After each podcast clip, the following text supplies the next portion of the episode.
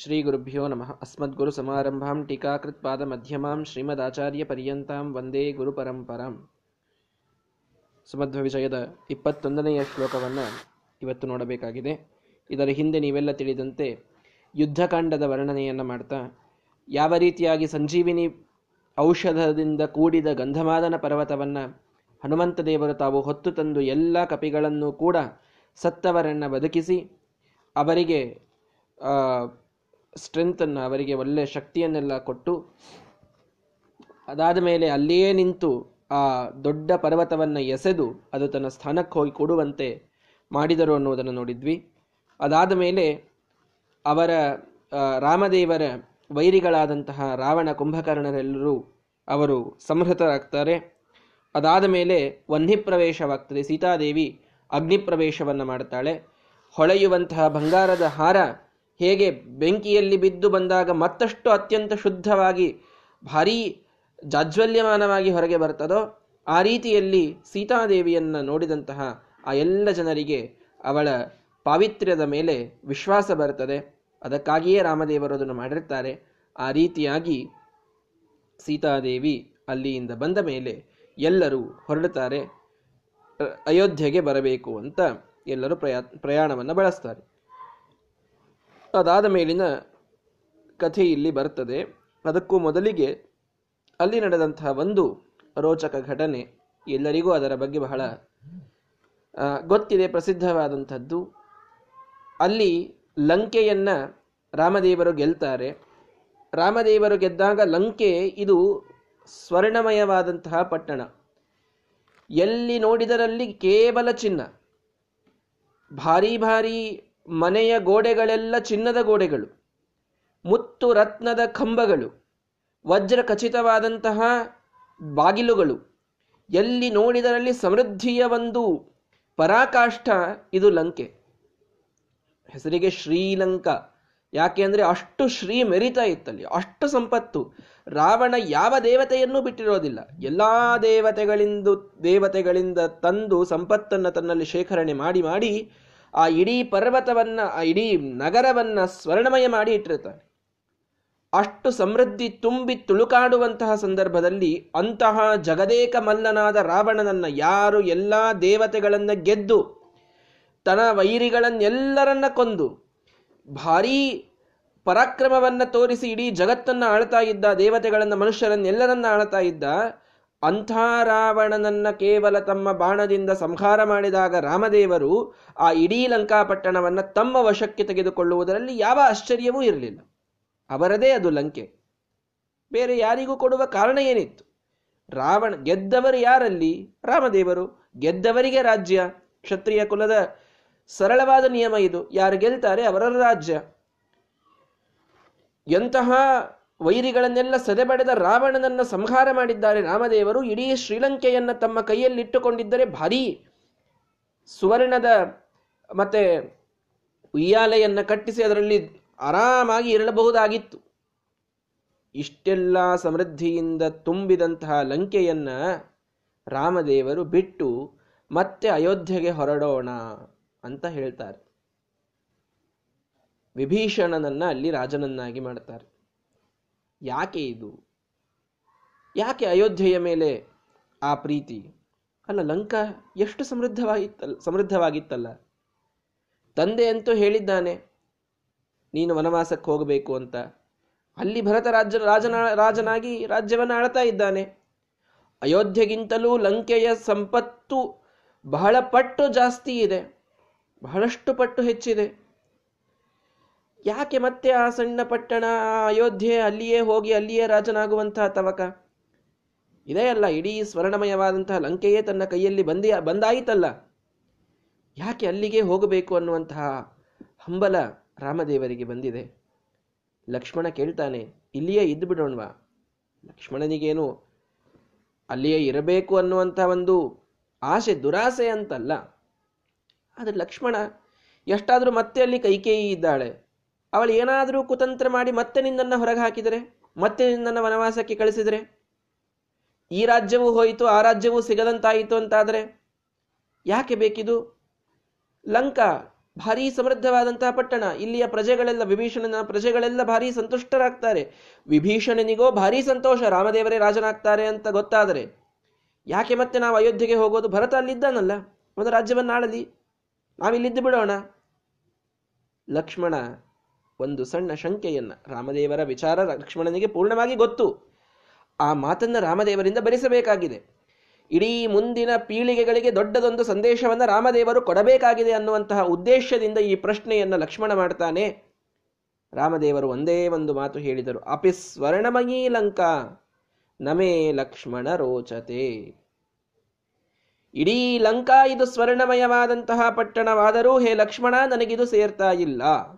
ಯಾಕೆ ಸೇರ್ತಾ ಇಲ್ಲ ಸ್ವಾಮಿ?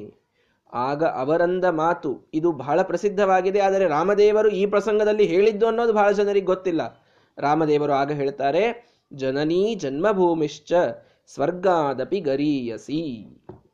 ಈ ಮಾತಲ್ಲಿ ಬರ್ತದೆ, ಅಪಿ ಸ್ವರ್ಣಮಯೀ ಲಂಕಾ ನಮೇ ಲಕ್ಷ್ಮಣ ರೋಚತೆ, ಜನನೀ ಜನ್ಮಭೂಮಿಶ್ಚ ಸ್ವರ್ಗಾದಪಿ ಗರೀಯಸಿ.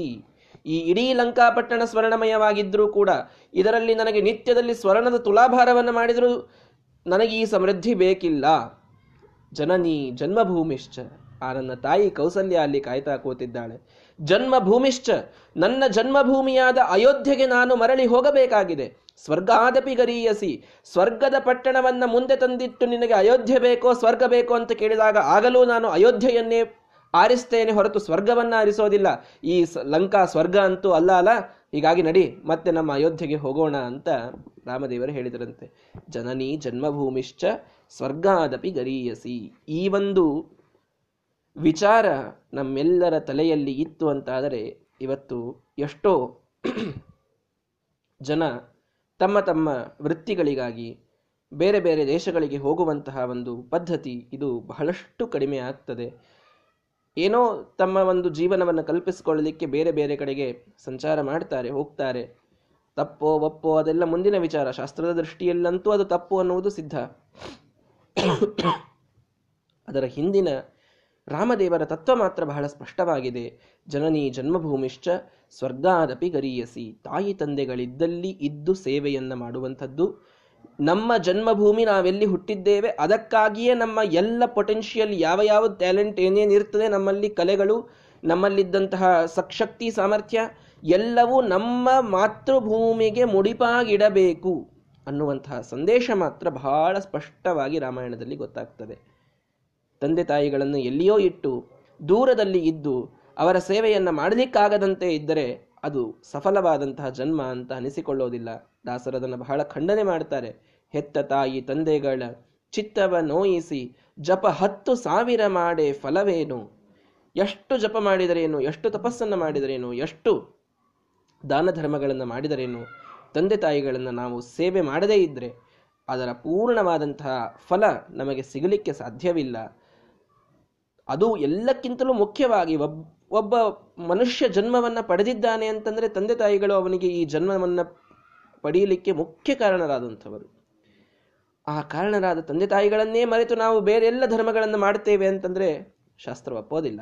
ತಂದೆ ತಾಯಿಗಳ ಸೇವೆ ಆಗಬೇಕು. ಜನ್ಮಭೂಮಿಯ ಸೇವೆಯಾಗಬೇಕು ಯಾವ ಮಾತೃಭೂಮಿಯಲ್ಲಿ ತಾನು ಹುಟ್ಟಿದ್ದಾನೆ, ಯಾವುದು ಅವನನ್ನು ಬೆಳೆಸಿದೆ, ಅದರ ಸೇವೆಯನ್ನು ಮಾಡುವುದೇ ಎಲ್ಲಕ್ಕಿಂತಲೂ ಮುಖ್ಯವಾದಂಥದ್ದು ಇದು ರಾಮದೇವರ ಮಾತು. ಹೀಗಾಗಿ ರಾಮಾಯಣದ ಈ ಸಂದೇಶ ಮಾತ್ರ ನಮ್ಮಲ್ಲಿ ಬಹಳ ಸ್ಪಷ್ಟವಾಗಿ ತಲೆಯಲ್ಲಿ ನಾವೆಲ್ಲರೂ ಇಟ್ಟುಕೊಳ್ಳಬೇಕು. ಆದಷ್ಟು ನಮ್ಮ ತಂದೆ ತಾಯಿಗಳ ಕಡೆಗೇನೇ ಇದ್ದು ಅವರ ಸೇವೆಯನ್ನು ಮಾಡುವುದೇ ನಮ್ಮ ಪರಮಧರ್ಮ ಅಂತ ತಿಳಿದುಕೊಂಡು ಅದನ್ನು ಮಾಡ್ತಾ ಇರೋದು. ನಮ್ಮ ಮಾತೃಭೂಮಿಯಲ್ಲಿಯೇನೇ ನಾವು ಸದಾ ವಾಸವಾಗಿದ್ದು, ಅಲ್ಲಿಯೇ ಸೇವೆಯನ್ನು ಮಾಡಿ ಅದನ್ನ ಮುಂದೆ ತರುವಂತಹ ನಮ್ಮ ಎಲ್ಲ ಪ್ರಯತ್ನ ಶಕ್ತಿಯನ್ನು ಅದಕ್ಕಾಗಿ ಮೀಸಲಿಡುವಂಥದ್ದು. ಇದು ನಾವು ಪ್ರತಿಯೊಬ್ಬ ಭಾರತೀಯ ಮಾಡಬೇಕಾದಂತಹ ಕರ್ತವ್ಯ. ಇದನ್ನ ಬ್ರಾಡರ್ ಸೆನ್ಸ್ನಲ್ಲೂ ತಿಳಿದುಕೊಳ್ಳಿ. ಆಧ್ಯಾತ್ಮಿಕ ದೃಷ್ಟಿಯಲ್ಲಿ ನೋಡಿದಾಗಲೂ ಕೂಡ ಕರ್ಮಭೂಮಿ ನಮ್ಮ ಭಾರತ. ತ್ರಿವಿಧಾನಿತು ಕರ್ಮಾಣಿ ಕೊರುವಂತೀಹ ನಾರದ. ಈ ಭೂಮಿಯ ಮೇಲೆ, ಈ ಕರ್ಮಭೂಮಿಯಲ್ಲಿಯೇನೇ ಮೂರು ವಿಧದ ಕರ್ಮಗಳನ್ನು ಮಾಡುವಂತಹ ಎಲ್ಲ ಪ್ರಜೆಗಳು ಫಲವನ್ನು ಪಡೀತಾರೆ ಅಂತ ಪುರಾಣಗಳ ಮಾತೇ ಇದೆ. ನಿತ್ಯ ಕರ್ಮ, ನೈಮಿತ್ತಿಕ ಕರ್ಮ ಕಾಮ್ಯಕರ್ಮ ಅಂತ ಮೂರು ರೀತಿಯ ಕರ್ಮಗಳನ್ನೆಲ್ಲರೂ ಮಾಡೋದು. ಆ ಮೂರೂ ರೀತಿಯ ಕರ್ಮಗಳಿಗೆ ಫಲ ಬರುವುದು ಕೇವಲ ಭಾರತ ಭೂಮಿಯಲ್ಲಿ, ಕರ್ಮಭೂಮಿಯಾದಂತಹ ಈ ಭಾರತ ಖಂಡದಲ್ಲಿ ಅಂತ ಸ್ಪಷ್ಟವಾಗಿ ಪುರಾಣಗಳು ನಮಗೆ ಉಲ್ಲೇಖವನ್ನು ಮಾಡಿಕೊಡ್ತವೆ. ಅದೆಲ್ಲವನ್ನು ತಿಳಿದುಕೊಂಡು ನಾವು ಆದಷ್ಟು ನಮ್ಮ ಇಡೀ ಜೀವನ ಇದೇ ಮಾತೃಭೂಮಿಯಲ್ಲಿಯೇನೇ ನಾವು ಎಲ್ಲಿ ಜನ್ಮವನ್ನು ಪಡೆದಿದ್ದೇವೆ, ಅಲ್ಲಿಯೇ ಅದರ ಸೇವೆಗಾಗಿಯೇ ಮೀಸಲಿಡುವಂತೆ ಪರಮಾತ್ಮ ನಮ್ಮನ್ನು ಅನುಗ್ರಹಿಸಬೇಕು, ನಮ್ಮಲ್ಲಿಯೂ ಆ ಒಂದು ಭಾವನೆ ಇರಬೇಕು. ಅದು ಮತ್ತೆ ನಮ್ಮ ತಂದೆ ತಾಯಿಗಳ ಹತ್ತಿರದಲ್ಲಿಯೇ ಇದ್ದು ಸೇವೆಯನ್ನು ಮಾಡುವಂತಹ ಒಂದು ವಿಶೇಷವಾದ ಅವಕಾಶವನ್ನು ಕೂಡ ಯಾರೂ ಕಳೆದುಕೊಳ್ಳದಂತೆ ನಾವು ಅದಕ್ಕೆ ಪ್ರಯತ್ನವನ್ನು ಮಾಡ್ತಾ ಇರಬೇಕು.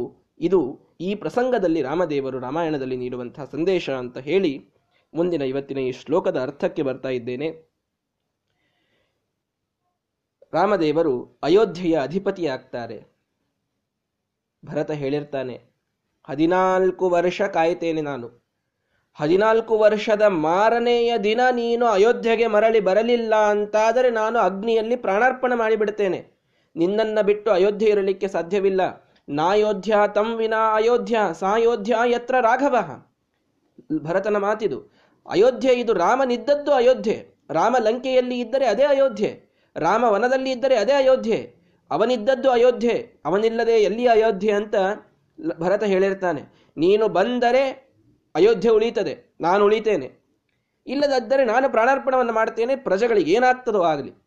ಎಲ್ಲ ದಸ್ಯುಗಳು ಬಂದು, ಚೋರರು ಬಂದು ಕಳ್ಳತನ ಮಾಡಿಕೊಂಡು ಹೋಗಲಿ, ಎಲ್ಲ ವೈರಿಗಳು ಬಂದು ಹಾವಳಿಯನ್ನು ಮಾಡಲಿ, ನನಗೆ ಗೊತ್ತಿಲ್ಲ. ಹದಿನಾಲ್ಕು ವರ್ಷ ತಂದೆಯ ವಾಕ್ಯಕ್ಕೆ ಬದ್ಧರಾಗಿದ್ದು ನಾವಿಬ್ಬರೂ ಇದನ್ನು ಮಾಡ್ತಾ ಇದ್ದೇವೆ. ಸರಿ, ನಿನ್ನ ಆಜ್ಞೆ ಅಂತ ಹೇಳಿ ನಿನ್ನ ಪಾದುಕೆಗಳನ್ನು ಸಿಂಹಾಸನದ ಮೇಲಿಟ್ಟು ನಾನು ರಾಜ್ಯವನ್ನು ಆಳ್ತೇನೆ ಹದಿನಾಲ್ಕು ವರ್ಷದ ಮಾರನೆಯ ದಿನ ಏನಾದರೂ ನೀನು ನನ್ನ ಮುಂದೆ ಪ್ರತ್ಯಕ್ಷನಾಗದೇ ಇದ್ದರೆ ನಾನು ನನ್ನ ಆತ್ಮಹತ್ಯೆಯನ್ನು ಮಾಡಿಕೊಳ್ತೇನೆ. ಭರತ ಸ್ಪಷ್ಟವಾಗಿ ಹೇಳಿದ್ದ, ರಾಮದೇವರು ಆ ಲಂಕೆಯನ್ನು ಗೆದ್ದಾಗ ಸರಿಯಾಗಿ ಹದಿನಾಲ್ಕು ವರ್ಷಗಳಾಗಿರುತ್ತವೆ. ಮರುದಿನ ಅವರು ಅಯೋಧ್ಯೆಗೆ ಬರಬೇಕಾಗಿರುತ್ತದೆ. ಆ ಲಂಕೆಯಿಂದ ಅಯೋಧ್ಯೆಗೆ ಹೇಗೆ ಬರೋದು ಅಂತ ವಿಚಾರ ಮಾಡಿದಾಗ ರಾವಣನ ಕುಬೇರನಿಂದ ಪುಷ್ಪಕ ವಿಮಾನವನ್ನು ಅವನು ಪಡೆದಿರ್ತಾನೆ. ಅದರಲ್ಲಿಯೇ ಸೀತೆಯ ಅಪಹಾರವನ್ನು ಮಾಡಿಕೊಂಡು ಹೋಗಿರ್ತಾನವನು ಆ ಪುಷ್ಪಕ ವಿಮಾನವನ್ನು ಏರಿ ರಾಮದೇವರು ಮುಂದೆ ಅಯೋಧ್ಯೆಗೆ ಪ್ರಯಾಣವನ್ನು ಬೆಳೆಸ್ತಾರೆ. ಪ್ರಯಾಣವನ್ನು ಮಾಡ್ತಾ ಇರಬೇಕಾದಾಗ ಹನುಮಂತ ದೇವರನ್ನ ಸ್ವಲ್ಪ ಮುಂದೆ ಕೊಟ್ಟು ಕಳಿಸ್ತಾರೆ. ಹೋಗಿ ನೋಡ್ಕೊಂಡು ಬಾ, ಏನ್ ನಡೆದಿದೆ ಅಂತ. ಹೋಗಿ ನೋಡಿ ಬಾ ಸ್ವಲ್ಪ. ಹನುಮಂತ ದೇವರು ಹೋಗಿ ನೋಡ್ತಾ ಇದ್ದಾರೆ. ದೊಡ್ಡದೊಂದು ಯಜ್ಞದ ಕುಂಡ ತಯಾರಾಗಿದೆ. ಭರತ ತಾನು ಸ್ನಾನವನ್ನ ಮಾಡಿ ಇನ್ನೇನು ಆತ್ಮಾರ್ಪಣೆಯನ್ನ ಮಾಡಬೇಕು? ಅದಕ್ಕಾಗಿ ಏನೆಲ್ಲ ಋತ್ವಿಜರಿಂದ ಆಹುತಿಗಳನ್ನು ಹಾಕಿಸಬೇಕೋ ಆ ಯಜ್ಞದಲ್ಲಿ ಆಹುತಿಯನ್ನು ಹಾಕಿಸ್ತಾ ಇದ್ದಾನೆ. ರಾಮದೇವರಿಗೆ ಇದನ್ನು ನೋಡಬೇಕಾಗಿತ್ತು. ಹನುಮಂತ ದೇವರನ್ನ ಮುಂದೆ ಕಳಿಸಿದ ಕಾರಣ ಏನು? ಹನುಮಂತ ದೇವರು ಬಂದು ಹೇಳಿದರು, ಭರತ ಆತ್ಮಾರ್ಪಣೆಯನ್ನು ಮಾಡಿಕೊಳ್ತಾ ಇದ್ದಾನೆ ಸ್ವಾಮಿ ಅಂತ ಹೇಳಿದರು. ಒಂದು ಕ್ಷಣದಲ್ಲಿ ರಾಮದೇವರಲ್ಲಿ ಹೋಗಿ ಪ್ರತ್ಯಕ್ಷರಾಗಿ ಅವನನ್ನು ತಡೆದು ಅವನನ್ನ, ಅವನ ಮೇಲಿನ ಪ್ರೀತಿಯಿಂದ ಅವನಿಗೆ ಅನುಗ್ರಹವನ್ನು ಮಾಡಿದರು. ಮೊದಲು ಹನುಮಂತ ದೇವರನ್ನು ಕಳಿಸುವುದು ಯಾಕೆ? ಭರತ ಏನಾದರೂ ಬದಲಾಗಿದ್ದಾನ? ನೋಡಬೇಕಾಗಿತ್ತು ರಾಮದೇವರಿಗೆ. ಹದಿನಾಲ್ಕು ವರ್ಷ ಭಾರೀ ರಾಜ್ಯವನ್ನು ಆಳಿದಂಥ ಭರತ, ಆಯ್ತು, ಇನ್ನೇನು ರಾಮದೇವರು ಬರಲಿಕ್ಕಿಲ್ಲ? ಹದಿನಾಲ್ಕು ವರ್ಷನೇ ನನ್ನ ಕಡೆಗೆ ಇದೆ ಅಂತಂದ್ಮೇಲೆ ಮುಂದೂ ನಾನೇ ಆಳಿದ್ರಾಯಿತು. ಅಂತ ಎಲ್ಲಿ ಅವನಲ್ಲಿ ರಾಜ್ಯದ ಒಂದು ಆಮಿಷ ಇದೆಯಾ? ಹನುಮಂತ, ನೋಡಿಕೊಂಡು ಬಾ. ಹಾಗೇನಾದರೂ ಇದ್ರೆ ಪಾಪ ಆಳ್ಲಿ ಅವನೇ ರಾಜ್ಯ, ನೋಡಿ. ರಾಮದೇವರ, ಮರ್ಯಾದೆ ರಾಮದೇವರ ನೀತಿಯ ಪರಾಕಾಷ್ಠ ಎಂಥದ್ದಿದೆ ಕೇವಲ ಹದಿನಾಲ್ಕು ವರ್ಷ ತಾನೇ ಅವರಿಗೆ ವನವಾಸದ ವಿಧಿ ತಂದೆಯ ಮಾತಿನಿಂದ ಇದ್ದದ್ದು. ಅದಾದ ಮೇಲೆ ಇವರೇ ರಾಜರಾಗಬೇಕು. ಆದರೆ ಭರತನ ಮನಸ್ಸಿನಲ್ಲಿ ಏನಾದರೂ ರಾಜ್ಯದ ಆಮಿಷ ಇದೆಯಾ? ನೋಡಿಕೊಂಡು ಬಾ. ಅವನಿಗೇನಾದರೂ ರಾಜ್ಯ ಆಳಬೇಕು? ಅವನು ಆತ್ಮಾರ್ಪಣೆಯನ್ನು ಮಾಡದೆ ಸುಮ್ಮನೆ ಇದ್ದ ಅಂತಾದರೆ, ಬರಲಿ ರಾಮ, ಎಷ್ಟು ದಿನ ಬರ್ತಾನೋ ಅಷ್ಟು ದಿನ ನಾನೇ ಆಳೋಣ. ಬರೋವರೆಗೆ ಆಳಿದ್ರಾಯಿತು. ಮುಂದೆ ನೋಡೋಣ. ಬಂದರೆ ಮುಂದೆ ಸ್ವಲ್ಪ ವೋಟಿಂಗ್ ಆಗಲಿ, ವೋಟಿಂಗ್ನಲ್ಲಿ ನಾನೇ ಗೆದ್ದು ಬರ್ತೇನೆ. ಯಾಕೆ ಹದಿನಾಲ್ಕು ವರ್ಷ ಈಗ ನಾನೇ ಆಳಿದ್ದೇನಲ್ಲ? ಎಲ್ಲ ಚೆನ್ನಾಗಿನೇ ಆಳಿದ್ದೇನೆ ನಾನು. ನನ್ನನ್ನೇ ಜನ ಹೋ, ನನ್ನನ್ನೇ ಜನ ಮತ್ತೆ ವೋಟ್ ಹಾಕೋದು ಅನಿವಾರ್ಯ? ಎಲ್ಲರೂ ನನ್ನ ಕೈಯಲ್ಲಿದ್ದಾರಲ್ಲ ಈಗ? ಅಂತ ಹೀಗೆಲ್ಲ ವಿಚಾರ ಮಾಡ್ತಾ ಇದ್ದಾನ ಮತ್ತೆ ಭರತ? ರಾಮದೇವರಿಗೆ ಪರೀಕ್ಷೆ ಮಾಡಬೇಕಾಗಿತ್ತು. ಹನುಮಂತ ಹೋಗಿ ನೋಡಿದರೆ ಭರತ ಮಾತ್ರ ಎಲ್ಲಿಯ ರಾಜ್ಯ, ಎಲ್ಲಿಯ ಭೋಗ, ಎಲ್ಲಿಯ ಸುಖ? ಸಾಕು ಹದಿನಾಲ್ಕು ವರ್ಷ ನನ್ನ ಅಣ್ಣನನ್ನು ಬಿಟ್ಟಿದ್ದದ್ದು, ಸಾಕು ಅವನನ್ನು ಅಯೋಧ್ಯೆಯಿಂದ ದೂರ ಇಟ್ಟದ್ದು. ಮರಳಿ ಅವನು ಬಂದರೆ ಮಾತ್ರ ಅಯೋಧ್ಯೆಯಲ್ಲಿ ನಾನು ಇರಲಿಕ್ಕೆ ಸಾಧ್ಯ. ಇಲ್ಲದಿದ್ದರೆ ಈ ಭೂಮಿಯೇ ನನಗೆ ಬೇಡ. ಅನ್ನುವಂತಹ ಒಂದು ತ್ಯಾಗದಲ್ಲಿ ಭರತ ತಯಾರಾಗಿ ನಿಂತಾಗ ಅದನ್ನ ನೋಡ್ತಾರೆ ರಾಮದೇವರು. ಶಬಾಷ್, ನನ್ನ ತಮ್ಮನಾಗಲಿಕ್ಕೆ ಯೋಗ್ಯ ನೀನು. ರಘುಕುಲದ ರಾಜನಾಗಲಿಕ್ಕೆ ನಿಜವಾಗಿ ಯೋಗ್ಯ ನೀನು. ಹೌದು, ನಾನೀಗ ಬರಲೇಬೇಕು ಅನ್ನುವುದನ್ನು ಆ ಭರತನ ಗುಣವನ್ನರಿತು. ಭರತನ ಭಕ್ತಿಯನ್ನ ತಿಳಿದಂತಹ ರಾಮದೇವರು ತಾವು ಅಲ್ಲಿ ಪ್ರತ್ಯಕ್ಷರಾಗಿ ಬರ್ತಾರೆ ಬಂದು ತಾವೇ ರಾಜ್ಯಾಭಿಷೇಕವನ್ನು ಮಾಡಿಸಿಕೊಳ್ತಾರೆ. ಪ್ರಜೆಗಳ ಒಂದು ವಿಚಾರವನ್ನು ನೋಡ್ತಾರೆ. ಏನು ಭರತನೇ ಬಹಳ ವರ್ಷ ರಾಜ್ಯ ಆಳಿದ್ದಾನೆ, ಅವನೇ ಚೆನ್ನಾಗಿ ಆಳ್ತಾ ಇದ್ದಾನೆ ಅಂತ ಅನಿಸಿದ್ರೆ ಅವರಿಗೆ ಅವನೇ ಮುಂದುವರಿಯಲಿ ಅಂತ ಏನಾದರೂ ಪ್ರಜೆಗಳಿಗಿದ್ರೆ ಮತ್ತ್ಯಾಕೆ ನಾನಾಗಬೇಕು? ಆ ವಿಚಾರವೂ ಇದೆ. ರಾಮದೇವರು ರಾಜ ಇರಬೇಕಾದ ನೀತಿ ಎಷ್ಟು ಚೊಕ್ಕಾಗಿ ರಾಮದೇವರು ಪಾಲಿಸ್ತಾರೆ ಅಂದರೆ ಇಂತಹ ರಾಜ ಏನಾದರೂ ಇದ್ರೆ ಆ ರಾಜ್ಯದಲ್ಲಿ ಒಂದು ಸ್ವಲ್ಪವೂ ದುರ್ಭಿಕ್ಷೆ, ಮರಣ, ಭಯ ಇದ್ಯಾವುದು ಬರಲಿಕ್ಕೆ ಸಾಧ್ಯವಿಲ್ಲ. ಅಷ್ಟು ನಿಜವಾಗಿ ಅದು ರಾಮರಾಜ್ಯ ಅಂತಂದ್ರೆ ಅದೊಂದು ಐಡಿಯಲ್ ಆದಂಥದ್ದು ಅಷ್ಟು ಚೊಕ್ಕಾದಂಥದ್ದು ಎಲ್ಲ ಪ್ರಜೆಗಳ ವಿಚಾರ ಮಾಡುತ್ತಾರೆ. ಪ್ರಜೆಗಳೆಲ್ಲರೂ ಕೂಡ ಅವರ ಮನಸ್ಸಿನಲ್ಲಿ ಏನಿದೆ ಅಂತ ತಿಳಿದುಕೊಳ್ತಾರೆ. ರಾಮೋ ರಾಜ ಭವೇದ್ಧಿನಃ, ನಮಗೆ ರಾಮನೇ ರಾಜನಾಗಬೇಕು. ಎಲ್ಲ ಪ್ರಜೆಗಳು ಹದಿನಾಲ್ಕು ವರ್ಷವಾದ ಮೇಲೆಯೂ ರಾಮನನ್ನ ಒಬ್ಬರೂ ಮರೆತಿರಲಿಲ್ಲ. ಬರ್ತಾನೆ, ಇವತ್ತು ಬರ್ತಾನೆ, ಹದಿನಾಲ್ಕು ವರ್ಷ ಆಯಿತು. ರಾಮ ಬರ್ತಾನಿವತ್ತು ಇಡೀ ಅಯೋಧ್ಯೆಯನ್ನು ಸಿಂಗಾರಗೊಳಿಸಿರ್ತಾರೆ. ಇಡೀ ಅಯೋಧ್ಯೆಯ ಪ್ರತಿಯೊಂದು ರಾಜ ಮಾರ್ಗದಲ್ಲಿ ಹೂವುಗಳನ್ನು ಹಾಸಿ ಇಟ್ಟಿರ್ತಾರೆ. ರಾಮ ಬರ್ತಾನೆ ಮತ್ತೆ ಮತ್ತೆ ನಮ್ಮ ಹಳೆಯ ರಾಜ ನಮ್ಮ ಊರಿಗೆ ಮರಳಿ ಬರ್ತಾ ಇದ್ದಾನೆ ಅಂತ ಭಾರಿ ಭಕ್ತಿಯಿಂದ ಎಲ್ಲ ಪ್ರಜೆಗಳು ಕಾಯ್ತಾ ಕುಳಿತಿರ್ತಾರೆ. ಎಲ್ಲವನ್ನೂ ತಿಳಿದುಕೊಂಡ ರಾಮದೇವರು ಅಯೋಧ್ಯೆಯಲ್ಲಿ ಕಾಲಿಡ್ತಾರೆ. ಭಾರೀ ಅದ್ದೂರಿಯಾದ ಸ್ವಾಗತವಾಗ್ತದೆ. ರಾಜ್ಯಾಭಿಷೇಕವನ್ನು ಮಾಡಿದಾಗ ರಾಮದೇವರು ಸಿಂಹಾಸನದ ಮೇಲೆ ಕೂಡ್ತಾರೆ.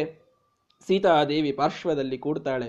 ಆ ರಾಜರಾಣಿಯರ ಸೌಭಾ, ಆ ರಾಜರಾಣಿಯರನ್ನು ನೋಡಿದಂತಹ ಪ್ರಜೆಗಳು ಎಂಥ ಸೌಭಾಗ್ಯವಂತರು ಅನ್ನುವುದನ್ನು ನಾವು ಕಲ್ಪನೆ ಮಾಡಲಿಕ್ಕೂ ಕೂಡ ಸಾಧ್ಯವಿಲ್ಲ.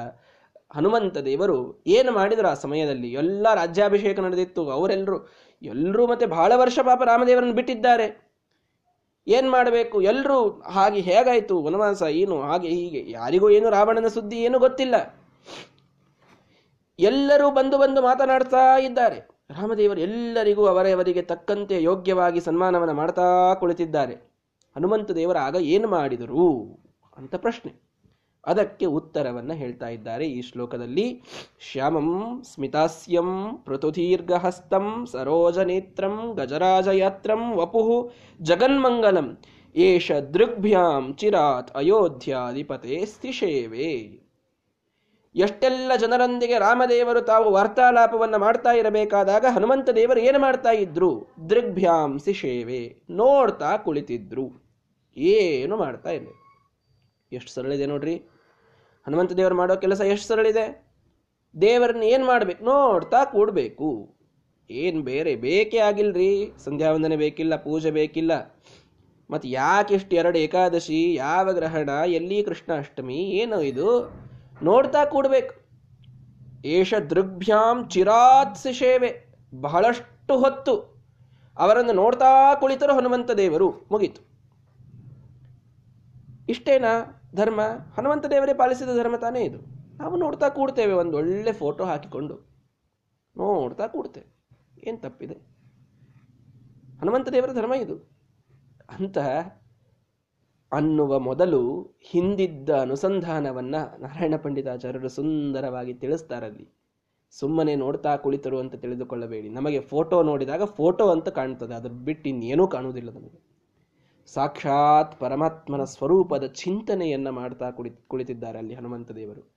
ಅದು ಕೇವಲ ನೋಡುವುದಲ್ಲ, ಅದು ಅದು ಧ್ಯಾನ, ಅದು ಚಿಂತನ, ಅದು ಅನುಸಂಧಾನ, ಅದಕ್ಕೆ ಮಹತ್ವವಿದೆ. ಕೃಷ್ಣ ಸ್ಪಷ್ಟವಾಗಿ ಹೇಳ್ತಾನೆ, ಅಸಂಪ್ರಜ್ಞಾತ ಸಮಾಧಿಯಲ್ಲಿ ಪರಮಾತ್ಮನನ್ನು ನೋಡಿತಾ ಕುಳಿತಂತಹ ಯೋಗಿಗಳು ಯಾವ ವಿಧಿ ನಿಷೇಧಕ್ಕೂ ಕೂಡ ಅವರು ಬದ್ಧರಾಗೋದಿಲ್ಲ. ಅವರಿಗೆ ಸಂಧ್ಯಾವಂದನವಿಲ್ಲ, ಅವರಿಗೆ ದೇವರ ಪೂಜೆ ಇಲ್ಲ, ಅವರಿಗೆ ಯಾವುದು ಬೇಕಾಗಿಲ್ಲ. ಯಾಕೆ? ಹೃದಯ ಮಂದಿರದ ಮಧ್ಯದಲ್ಲಿ ಅಸಂಪ್ರಜ್ಞಾತ ಸಮಾಧಿಯಲ್ಲಿ ಅದೇ ಪರಮಾತ್ಮನನ್ನೇ ಅವರು ನೋಡ್ತಾ ಇರ್ತಾರೆ. ಇನ್ಯಾವ ವಿಧಿ ನಿಷೇಧ ಅವರಿಗೆ ಬೇಕು? ಸ್ಮರ್ತವ್ಯ ಸತತಂ ವಿಷ್ಣು, ವಿಸ್ಮರ್ತವ್ಯೋ ನ ಜಾತುಚಿತ. ಸರ್ವೇ ವಿಧಿ ನಿಷೇಧಾಸ್ಯು ಏತಯೋರೇವ ಕಿಂಕರಾಹ. ಎಂಥ ಮಾತಿದೆ ನೋಡಿ, ಶ್ರೀಮದಾಚಾರ್ಯ ಹೇಳಿದ್ದು. ಪುರಾಣದಲ್ಲೂ ಬಂದದ್ದಿದು. ಯಾವಾಗಲೂ ವಿಷ್ಣುವಿನ ಸ್ಮರಣೆ ಇರಬೇಕು. ಎಂದಿಗೂ ವಿಸ್ಮರಣೆ ಇರಬಾರದು. ಈ ಎರಡರ ಸೇವಕವು, ಸೇವಕಗಳು, ಸೇವಕರು ಉಳಿದೆಲ್ಲ ವಿಧಿ ನಿಷೇಧಗಳು. ನೀವು ಮಾಡುವ ಏಕಾದಶಿ, ನೀವು ಮಾಡುವಂತಹ ಜಪ, ನೀವು ಮಾಡುವ ಪಾರಾಯಣ, ನೀವು ಮಾಡುವಂತಹ ಅನುಸಂಧಾನ, ನೀವು ಮಾಡುವಂತಹ ಸಂಧ್ಯಾವಂದನ, ಪೂಜೆ, ಎಲ್ಲವೂ ಯಾವಾಗಲೂ ಸ್ಮರಣೆ ಮಾಡ್ತಾ ಇರಬೇಕು, ಎಂದಿಗೂ ವಿಸ್ಮರಣೆ ಮಾಡಬಾರದು. ಈ ಎರಡರ ಮುಖ್ಯವಾದ ಸೇವಕರವರು ಅಂದ್ರೆ ಇವೆರಡೇ ಮುಖ್ಯ. ನಾವು ಇವೆಲ್ಲ ಮಾಡಿ ಈ ಎರಡು ಇರಲಿಲ್ಲ ಅಂತಂತಂದ್ರೆ ಏನೂ ಉಪಯೋಗ ಇಲ್ಲ. ಭಾರಿ ಪೂಜೆಯನ್ನು ಮಾಡಿದೆ ನಾನಿವತ್ತು. ಎಷ್ಟು ಮೂರು ಗಂಟೆ ಪೂಜೆಯನ್ನು ಮಾಡಿದೆ. ಹತ್ತನೇ ಮನೆ, ನಮ್ಮ ಮನೆ ಬಿಟ್ಟು ಹತ್ತನೇ ಮನೆಗೂ ಗಂಟೆ ಕೇಳಿಸ್ತಾ ಇತ್ತು. ಅಷ್ಟು ಭಾರಿ ಪೂಜೆಯನ್ನು ಮಾಡಿದೆ ನಾನು. ಎಷ್ಟು ಕ್ಷಣ ಮಾಡುವಾಗ ದೇವರು ನಿನ್ನ ಕಣ್ಣ ಮುಂದೆ ಇದ್ದ. ಅನ್ನುವ ಪ್ರಶ್ನೆಗೆ ಏನು ಉತ್ತರ ಇದೆ ನಮ್ಮಲ್ಲಿ? ಏನ್ ಮೂರು ಗಂಟೆ ಕಂಠ, ಏನೂ ಕಂಠತ್ರಾಣ ಕಡಿಮೆ ಆಗದಂತೆ ಮೂರು ಗಂಟೆ ನಾನು ಪಾರಾಯಣ ಮಾಡಿದೆ. ಎಷ್ಟರ್ಥ ಅದರಲ್ಲಿ ತಿಳಿಯಿತು? ಇದಕ್ಕುತ್ತರ ಏನು? ಏಕಾದಶಿ ನಿರ್ಜಲವಾಗಿ ಎರಡು ದಿನ ಪೂರ್ಣವಾಗಿ ಮಾಡಿದೆ. ಎಷ್ಟು ನಾವು ಅದರಲ್ಲಿ ಹರಿಯ ಭಜನೆಯನ್ನ ಮಾಡಿದೆವು? ಇದಕ್ಕೆ ಉತ್ತರ. ಇದಿಲ್ದಿದ್ರೆ ಪರಮಾತ್ಮನ ಸ್ಮರಣೆ ಇಲ್ಲ. ವಿಸ್ಮರಣೆಯೇ ಯಾವಾಗಲೂ ಇದೆ. ಅಂತಾದರೆ ಆ ಎಲ್ಲ ಫಲಗಳಿಗೆ, ಆ ಎಲ್ಲ ಕರ್ಮಗಳು ಪೂರ್ಣವಾದ ಫಲವನ್ನು ಕೊಡಲಿಕ್ಕೆ ಹೇಗೆ ಸಾಧ್ಯ? ಅದೇ ಎರಡು ಮುಖ್ಯ. ಅದಿದ್ದು ಉಳಿದೆಲ್ಲವುಗಳು ಇದ್ದರೆ ಅದಕ್ಕೊಂದು ಅರ್ಥ. ಅದೇ ಮುಖ್ಯವಾಗಿ ಬೇಕಾದದ್ದು. ಭಾರೀ ಒಡವೆಗಳನ್ನು ಹಾಕಿ, ಭಾರೀ ಸೀರೆಯನ್ನುಡಿಸಿ, ಭಾರೀ ಆಭರಣಗಳನ್ನು ತೊಡಿಸಿ, ಎಲ್ಲ ತಯಾರು ಮಾಡಿಟ್ಟಿದ್ದಾರೆ. ಇರೋದು ಗೊಂಬೆ ಅಂತಾದರೆ, ಒಳಗೆ ಜೀವ ಒಂದಿಲ್ಲ ಅಂತಾದರೆ ಉಪಯೋಗವಾದರದು. ಯಾರಾದರೂ ಅಂತಹ ಒಂದು ಕನ್ಯೆಯನ್ನು ಮದುವೆ ಆಗಲಿಕ್ಕೆ ಇಚ್ಛಪಡ್ತಾರೆ ಇಲ್ಲ, ಜೀವಂತ ಇರಬೇಕಲ್ರಿ ಮೊದಲಿಗೆ ಅಂತಂತಾರೆ. ನಾವು ಮಾಡುವ ಕರ್ಮಗಳೆಲ್ಲ ಮುನ್, ಮೇಲಿನ ಸಿಂಗಾರಗಳು. ಒಳಗೆ ಜೀವಂತವಾಗಿ ಇರುವಂಥದ್ದು ಆ ಕರ್ಮಗಳ ಫಲವನ್ನ ಜೀವಿತಗೊಳಿಸುವುದು ಯಾವುದು ಅಂದ್ರೆ ಪರಮಾತ್ಮನ ಸ್ಮರಣೆ. ಇದೇ ಮುಖ್ಯ. ಹೀಗಾಗಿ ಹನುಮಂತ ದೇವರು ರಾಮದೇವರನ್ನು ನೋಡ್ತಾ ಕುಳಿತರು. ಎಂಥ ಅನುಸಂಧಾನದಿಂದ ನೋಡಿದರು ಅನ್ನೋದು ಮಹತ್ವ. ಎಷ್ಟು ಅನುಸಂಧಾನದಿಂದ ನೋಡ್ತಾ ಕುಳಿತಾರೆ. ಆ ಕಣ್ಣುಗಳನ್ನು ಎವೆಯಿಕ್ಕದೇನೆ ಪರಮಾತ್ಮನ ಸ್ವರೂಪವನ್ನು ಪೂರ್ಣ ಚಿಂತನೆಯನ್ನು ಮಾಡ್ತಾ ಹನುಮಂತ ದೇವರು ಆ ರಾಮನನ್ನು ನೋಡ್ತಾ ಇದ್ದಾರೆ. ಅಯೋಧ್ಯಾಧಿಪತೇಹೇ ವಪುಹು. ಆ ಅಯೋಧ್ಯಾಧಿಪತಿಯ ಆ ದೇಹವನ್ನ ಚೆನ್ನಾಗಿ ತಮ್ಮ ಕಣ್ಣಿನಿಂದ ಪಾನ ಮಾಡ್ತಾ ಇದ್ದಾರೆ. ಎಂತಹ ಅಯೋಧ್ಯಾಧಿಪತಿಯ ಆ ದೇಹ? ಶ್ಯಾಮಂ ಸ್ಮಿತಾಸ್ಯಂ ಪೃಥುದೀರ್ಘಹಸ್ತಂ ಸರೋಜನೇತ್ರಂ ಗಜರಾಜಯಾತ್ರಂ ವಪುಹು ಜಗನ್ಮಂಗಲಂ ಎಂತಹ ವಪು, ಎಂತಹ ದೇಹ ಅದು? ಶ್ಯಾಮಂ. ಒಳ್ಳೆ ಕಾರ್ಮೋಡದ ಬಣ್ಣ, ಅಶ್ಯಾಮವಾದಂತಹ ದೇಹ. ಭಾರಿ, ಅಂದರೆ ಈ ಕಾರ್ಮೋಡ ಹೇಗೆ ಕಪ್ಪಿರುತ್ತದಲ್ಲ, ಪೂರ್ಣವಾಗಿ ಕಪ್ಪಂತಲ್ಲ, ನೀಲಿ ಮಿಶ್ರಿತವಾದಂತಹ ಒಂದು ಬಣ್ಣ. ಆ ರಾಮದೇವರ ದೇಹಕ್ಕೆ ಇದ್ದಂತಹ ಬಣ್ಣ. ನಾನು ಬಹಳ ಸಲ ಮೊದಲಿಗೂ ಕೂಡ ಹೇಳಿದ್ದೇನೆ ಅದನ್ನು. ಕಪ್ಪು ಎಲ್ಲ ಕಡೆಗೆ ತಪ್ಪು ಅಂತ ತಿಳಿಯುವಂತಿಲ್ಲ. ಕೆಲವರಿಗೆ ಒಪ್ಪುತ್ತದೆ ಆ ಬಣ್ಣ. ಪಂಡರಿನಾಥಾಚಾರ್ಯರು ಬಹಳ ಸುಂದರವಾಗಿ ಹೇಳ್ತಾರೆ ಅದನ್ನು. ಕಪ್ಪು ಹೆಪ್ಪು ಮುರಿದಿದ್ದ ಮುದ್ದು ಮಗ ಯಾವನಿವನು ಎಂದು. ಕೃಷ್ಣ ಕಾಡಿನಲ್ಲಿ ಹೊರಟಾಗ, ರಾಮ ಕಾಡಿನಲ್ಲಿ ಹೊರಟಾಗ ಎಲ್ಲ ವನ, ಎಲ್ಲ ವನದಲ್ಲಿರ್ತಕ್ಕಂತಹ ವೃಕ್ಷಗಳು ತಮ್ಮಲ್ಲಿ ತಾವು ಮಾತನಾಡಿಕೊಳ್ತಾ ಇದ್ವಂತೆ ಕಪ್ಪು ಹೆಪ್ಪು ಮುರಿದಿದ್ದ ಮುದ್ದು ಮಗ ಯಾವನಿವನು ಎಂದು. ಕಪ್ಪಿಗೆ ಹೆಪ್ಪು ಹಚ್ಚಿದಾಗ ಎಷ್ಟು ಸುಂದರವಾಗಿ ಕಾಣಬೇಕೋ ಅಷ್ಟು ಸುಂದರವಾಗಿದೆ. ಹಾಲು ತಾನಾಗಿಯೇ ಕೆಟ್ಟು ಹೋದರೆ ಬಹಳ ಹೊಲಸಾಗಿ ಕಾಣ್ತದೆ. ನಾವೇ ನೀಟಾಗಿ ಹೆಪ್ಪಚ್ಚಿ ಇಟ್ಟಾಗ ಮೊಸರಾದಾಗ ಬಹಳ ಚೆಂದಾಗಿ ಕಾಣುತ್ತದೆ. ಹಾಗೆ ಕಪ್ಪಿಗೆ ಹೆಪ್ಪು ಹಚ್ಚಿದಾಗ ಇಂಥ ಒಂದು ಬಣ್ಣ ಬರ್ತದೆ ಎಷ್ಟು ಸುಂದರ ಕಾಣ್ತಾ ಇದೆ ಈ ಮಗು. ಯಾರಿದು? ಅಂತ ಎಲ್ಲ ವನದ ವೃಕ್ಷಗಳೆಲ್ಲ ತಮ್ಮಲ್ಲಿ ತಾವು ಮಾತನಾಡಿಕೊಳ್ತಾ ಇದ್ದುವಂತೆ. ಆಗ ಕೇಳೆ ಕಾಡು ಮರ ನೇರಳ ಹೇಳಿತು, ಇವ ನಮ್ಮ ನೇರ ಬಂಧು. ಅಲ್ಲಿ ಕಾಡು ನೇರಳೆ ಬಣ್ ನೇರಳೆ ಗಿಡ ಇತ್ತು. ಅದು ಹೇಳ್ತಂತೆ ಯಾರು ಅಂತ ಗೊತ್ತಿಲ್ವಾ? ನಮ್ಮ ಬಂಧು ಇವ. ನೋಡಿ, ಅವನ ಕಲರ್ ನನ್ನ ಕಲರ್ ಎಷ್ಟು ಸೇಮ್ ಇದೆ ನೋಡಿ. ಸವರ್ಣರು ನಾವೆಲ್ಲ. ಹೀಗಾಗಿ ನಮ್ಮ ನಮ್ಮ ಬಂಧು ಇವ ಅಂತ ಹೇಳ್ತಂತೆ ಆ ಕಾಡು ಮರ ಹೀಗಾಗಿ ನೇರಳೆಯ ಮರ. ಹಾಗೆ ಶ್ಯಾಮಂ, ಆ, ಮಾಗಿದ ಮೋಡಗಳ ಬಣ್ಣ ಉಳ್ಳಂತಹ ರಾಮದೇವರನ್ನ ಸ್ಮಿತಾಸ್ಯಂ ಹಾಸ್ಯದಲ್ಲಿ ಯಾವಾಗಲೂ ಸ್ಮಿತ, ಇಡೀ ಮುಖದ ಮೇಲೆ ಯಾವಾಗಲೊಂದು ಒಂದು ಮಂದಹಾಸ. ಮಂದಹಾಸ ಕುಂದಿದ ಕ್ಷಣವೇ ಇಲ್ಲ ರಾಮದೇವರದು. ಅಷ್ಟು ಸುಂದರವಾದಂತಹ ಮುಖ. ಯಾವಾಗೂ ನಗು ಕಡಿಮೆ ಇಲ್ಲ. ಯಾವಾಗಲೂ ಆನಂದದ, ಆ, ಪರಾಕಾಷ್ಠ ಅವರಲ್ಲಿ ಇದೆ. ಹೀಗಾಗಿ ಯಾವಾಗ, ನೋಡಿ ಮುಗುಳ್ನಗೆ ಯಾವಾಗ ಹೋಗಬೇಕು, ಏನೋ ಮನಸ್ಸಿನಲ್ಲಿ ಚಿಂತೆ ಬಂದಾಗ, ಏನೋ ಭಯ ಇದ್ದಾಗ, ಏನೋ ಒಂದು ದೋಷ ಇದ್ದಾಗ ನಮ್ಮಲ್ಲಿ, ನಮ್ಮ ಮುಖದ ಮೇಲಿಂದ ನಗು ಹೋಗಬೇಕು. ಚಿಂತ, ಸಂತಾಪ, ಲೇಪೋದ್ಭವ, ಮೃತಿ, ಮುಖರ ಅಶೇಷ ದೋಷ ಅತಿ ದೂರಂ. ಯಾವ ಚಿಂತೆ ಇಲ್ಲ, ಸಂತಾಪ ಇಲ್ಲ, ಯಾವ ದೋಷಗಳೇ ಇಲ್ಲದಂತಹ ಹೃದಯದಲ್ಲಿ ಯಾವ ಭಯ ಇರಲಿಕ್ಕೆ ಸಾಧ್ಯ? ಯಾವಾಗಲೂ ಆ ಮುಖದ ಮೇಲೆ ಮುಗುಳ್ನಗು ಇದೆ. ಆ ಮುಗುಳ್ನಗು ಮುಂದಿನ ನೋಡುಗನ ಸಮಗ್ರವಾದ ಕಷ್ಟಗಳನ್ನು ತಾನು ಒಣಗಿಸಿ ಹಾಕ್ತಾ ಇದೆ. ವಿಶೋಷಣ ಮತ್ಯುದಾರಂ ಭಗವದ್ ಧ್ಯಾನದಲ್ಲಿ, ಭಾಗವತದಲ್ಲಿ ಬರ್ತದೆ. ಪರಮಾತ್ಮನ, ಆ, ಮಂದಹಾಸದ ಧ್ಯಾನವನ್ನ ಮಾಡಿ ಅಂತ ಹೇಳ್ತಾರೆ. ಯಾಕೆ? ಪರಮಾತ್ಮ ನಮ್ಮನ್ನ ನೋಡಿ ಮಂದಹಾಸದಿಂದ ನಗುತ್ತಾ ಇದ್ದಾನೆ ಅನ್ನುವ ಅನುಸಂಧಾನ ಬಂದರೆ ನಮ್ಮ ಮನಸ್ಸಿನಲ್ಲಿರುವ ಎಲ್ಲಾ ಕಷ್ಟಗಳು ತಾನಾಗಿಯೇ ದೂರವಾಗಿ ಹೋಗ್ತವೆ. ಅಷ್ಟು ಸುಂದರವಾದ ಅನುಸಂಧಾನ ಅದು. ದೇವರು ನಮ್ಮನ್ನು ನೋಡಿ ನಗುತ್ತಾ ಇದ್ದಾನೆ. ಜಪ ಮಾಡ್ತಾ ಕೂತಿರ್ತೇವೆ. ಪರಮಾತ್ಮನ ಪಾದದಿಂದ ಹಿಡಿದುಕೊಂಡು ಹೀಗೆ ಮೇಲೆಲ್ಲ ಅನುಸಂಧಾನ ಮಾಡ್ತಾ ಹೋಗ್ತಾ ಇರ್ತೇವೆ. ಅವನ ಪಾದ, ಅವನ ಪೀತಾಂಬರ, ಅವನ ಉಡುದಾರ, ಅವನ ಉದರ, ಅವನ ಹೃದಯ, ಅವನ ಕಂಠ, ಕೌಸ್ತುಭಮಣಿ ಚಕ್ರಶಂಕ ಗದಾಪದ್ಮಗಳು ಎಲ್ಲದರ ವಿಚ, ವಿಚಿಂತನವನ್ನ ಮಾಡಿದಾಗ ಮುಖದ ಚಿಂತನೆಯನ್ನ ಮಾಡ್ತಾ ಇರ್ತೇವೆ. ಮುಖದ ಚಿಂತನೆಯನ್ನ ಮಾಡ್ತಾ ಇರಬೇಕಾದಾಗ ಶ್ರೀಮದಾಚಾರ್ಯರು ಅದನ್ನು ಬಹಳ ಸ್ಪಷ್ಟವಾಗಿ ಹೇಳ್ತಾರೆ.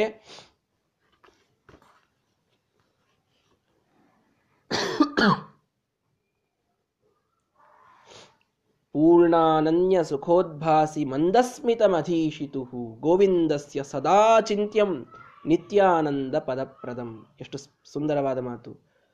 ಗೋವಿಂದಸ ಸದಾ ಚಿಂತ್ಯಂ. ಯಾವಾಗಲೂ ಚಿಂತನೆ ಮಾಡಿ ಇದರದು ಏನು?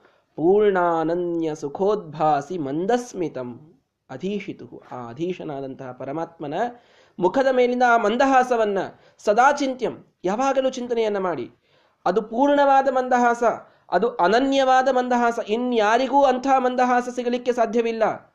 ನೋಡುಗನಿಗೆ ನಿತ್ಯಾನಂದ ಪದಪ್ರದಂ, ನಿತ್ಯಾನಂದವಾದ ಮೋಕ್ಷದವನ್ನೇ ಪ್ರ, ನೀಡುವಂತಹ ಮಂದಹಾಸ. ಅದನ್ನು ಚಿಂತನೆಯನ್ನ ಮಾಡಿ. ಶ್ರೀಮದಾಚಾರ್ಯರು ಹೇಳ್ತಾರೆ ತಾವು ಹನುಮಂತ ದೇವರಾದಾಗ ಮಾಡಿ ತೋರಿಸ್ತಾರೆ ನೋಡಿ, ಶ್ಯಾಮಂ ಸ್ಮಿತಾಸ್ಯಂ. ಆ ಮುಗುಳ್ನಗೆಯಿಂದ ಕೂಡಿದ ಮುಖವನ್ನ ನೋಡಿ ಸಂತೋಷ ಪಡ್ತಾ ಇದ್ದಾರೆ ಹನುಮಂತ ದೇವರು. ಪೃಥು ದೀರ್ಘ ಹಸ್ತಂ ಅವನ ಕೈಗಳು. ಪೃಥುವಾದಂಥದ್ದು ಗುಂಡಾದಂತಹ, ದೀರ್ಘವಾದಂತಹ ಕೈಗಳು. ಕೈಗಳು ಸಣ್ಣ ಸಣ್ಣದಿರಬಾರದು. ದೊಡ್ಡದಾಗಿರಬೇಕು. ಆಜಾನುಬಾಹು ಅಂತಂತಾರೆ. ಏನ್ ಆಜಾನುಬಾಹು ಅಂದ್ರೆ? ಅಜಾನುಬಾಹು ಅಂತ ಬಹಳ ಜನ ಅಂತಿರ್ತಾರೆ. ಸುಮ್ಮನೆ ಏ, ಅವನು ಅಜಾನುಬಾಹು ಇದ್ದಾನ್ರಿ. ಏನು ಹಾಗಂದ್ರೆ ಆ ಜಾನು ಬಾಹು ಜಾನು ಅಂದ್ರೆ ಮೊಣಕಾಲು. ಬಾಹು ಅಂದ್ರೆ ಕೈಗಳು. ಎದ್ದು ನಿಂತರೆ ಕೈಗಳು ಮೊಣಕಾಲಿನವರೆಗೆ ಬರಬೇಕು. ಅಂತಹ ವ್ಯಕ್ತಿತ್ವ ಇರಬೇಕು. ಅದಕ್ಕೆ ಅಜಾನುಬಾಹು ವ್ಯಕ್ತಿತ್ವ ಸುಮ್ಮನೆ ಕೂತಾಗಿ ಹೀಗೆ ಮುಟ್ಕೊಳ್ಳೋದಲ್ಲ. ಎದ್ದು ನಿಂತಾಗ ಕೈಗಳು ಅಲ್ಲಿ ಮೊಣಕಾಲಿನವರೆಗೆ ಬರಬೇಕು, ಅಂಗೈ. ಅದಕ್ಕೆ ಅಜಾನುಬಾಹು ವ್ಯಕ್ತಿತ್ವ ಅಂತಾರೆ. ರಾಮದೇವರದು ಅಂತಹ ವ್ಯಕ್ತಿತ್ವ. ಪೃಥು ದೀರ್ಘ ಹಸ್ತಂ ದೀರ್ಘವಾದಂತಹ ಕೈಗಳವರಿಗೆ. ಸರೋಜ ನೇತ್ರಂ, ಒಳ್ಳೆ ಅರಳಿದಂತಹ ಕಮಲಗಳ ಕಮಲ, ಕಮಲದಂತಿರ್ತಕ್ಕಂತಹ ಕಣ್ಣುಗಳು.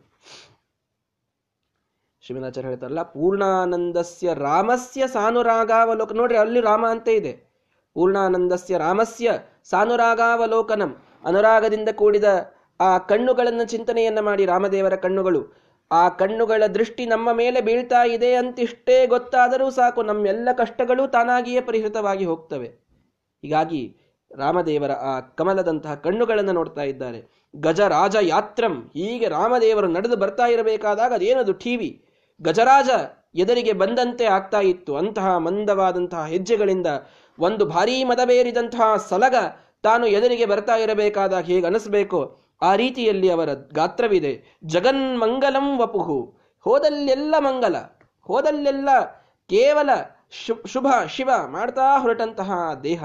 ಅದನ್ನು ನೋಡಿ ಚಿರಾತ್ಸಿಷೇವೆ ಬಹಳಷ್ಟು ಹೊತ್ತು ರಾಮದೇವರಿಗೆ ಎಲ್ಲರೂ ಬಂದು ಏನೋ ಮಾಡ್ತಾ ಇದ್ದಾರೆ, ಮಾತಾಡ್ತಾ ಇದ್ದಾರೆ, ನಮಸ್ಕಾರ ಮಾಡ್ತಾ ಇದ್ದಾರೆ, ಏನೇನೋ ನಡೆದಿದೆ. ಹನುಮಂತ ದೇವರು ಮಾತ್ರ ಮೂಲೆಯಲ್ಲಿ ಕುಳಿತುಕೊಂಡು ಕೇವಲ ಮಾಡಿದ್ದೇನು? ಆ ಪರಮಾತ್ಮನ ದೇಹದ ವರ್ಣನೆಯನ್ನ, ದೇಹದ ವಿಚಿತ್ರವಾದಂತಹ ಕಾಂತಿಯ ಅನುಸಂಧಾನವನ್ನ ತಮ್ಮ ಮನಸ್ಸಿನಲ್ಲಿ ಮಾಡ್ತಾ ಬಹಳಷ್ಟು ಕಾಲ ಸಂತೋಷದಿಂದ ಕುಳಿತಿದ್ದಾರೆ. ಇದಷ್ಟೇ ಮಾಡಿದ್ದು ಹನುಮಂತ ದೇವರು ಆದರೆ ಇದೇ ಪುಣ್ಯಕ್ಕೆ ಮುಖ್ಯವಾದ ಸಾಧನವಾಯಿತು. ಕೇವಲ ನಾವು ಒಂದು ವಾಸನಾ ಮೂರ್ತಿಯನ್ನು ನೋಡಿ ಬಹಳ ಸಂತೋಷ ಪಡ್ತಿರ್ತೇವೆ. ನಮ್ಮ, ನಮ್ಮದೊಂದು ಕಲ್ಪನೆ ಇರ್ತದೆ. ಹೀಗೀಗೆ ಇರಬಹುದು ಪರಮಾತ್ಮ ಅಂತ. ಅದೇ ಪೂರ್ಣವಾಗಿ ತಿಳಿದರೇನೆ ಎಷ್ಟು ಸಂತೋಷವಾಗ್ತಾ ಇರ್ತದೆ. ನಿಜವಾಗಿ ಪರಮಾತ್ಮನನ್ನೇ ನೋಡ್ತಾ ಇದ್ದಾರೆ ಅವರು. ಅಲ್ಲ, ಅಲ್ಲಿ ಎಷ್ಟೋ ಜನ ನೋಡ್ತಾ ಇದ್ರಲ್ಲ, ಏನು ಹನುಮಂತ ದೇವರೇ ಸ್ಪೆಷಲ್ ನೋಡಿದ್ದ? ಅಲ್ಲಿ ಸುಗ್ರೀವ ನೋಡ್ತಾ ಇದ್ದ, ಅಂಗದ ನೋಡ್ತಾ ಎಲ್ಲರೂ ನೋಡ್ತಾ ಇದ್ರು. ಯಾರೂ ಇವನು ಸಾಕ್ಷಾತ್ ಪರಮಾತ್ಮ ಅಂತ ನೋಡ್ತಾ ಇರಲಿಲ್ಲ. ಸಹಿ ನಾರಾಯಣ ಏಷ ಕೇವಲಂ ಅನ್ನುವ ದೃಷ್ಟಿ ಯಾರಲ್ಲಿ ಇರಲಿಲ್ಲ? ಅದಿದ್ದದ್ದು ಹನುಮಂತ ದೇವರಲ್ಲಿ ಮಾತ್ರ. ಯಾಕೆ? ಏವಂ ಪ್ರಳಯ ಕಾಲೇಪಿ ಪ್ರತಿಭಾತ ಪರಾವರಾಹ ಎಂದಿಗೂ ಅವರ ಅಪರೋಕ್ಷ ಜ್ಞಾನಕ್ಕೆ ತಿರೋಧಾನ ಅನ್ನೋದೇ ಇಲ್ಲ. ಎಂದಿಗೂ ಅವರಿಗೆ ದೇವರು ಇವನು ಹೌದೋ ಅಲ್ವೋ ಅನ್ನೋ ಸಂಶಯ ಬರೋದೇ ಇಲ್ಲ.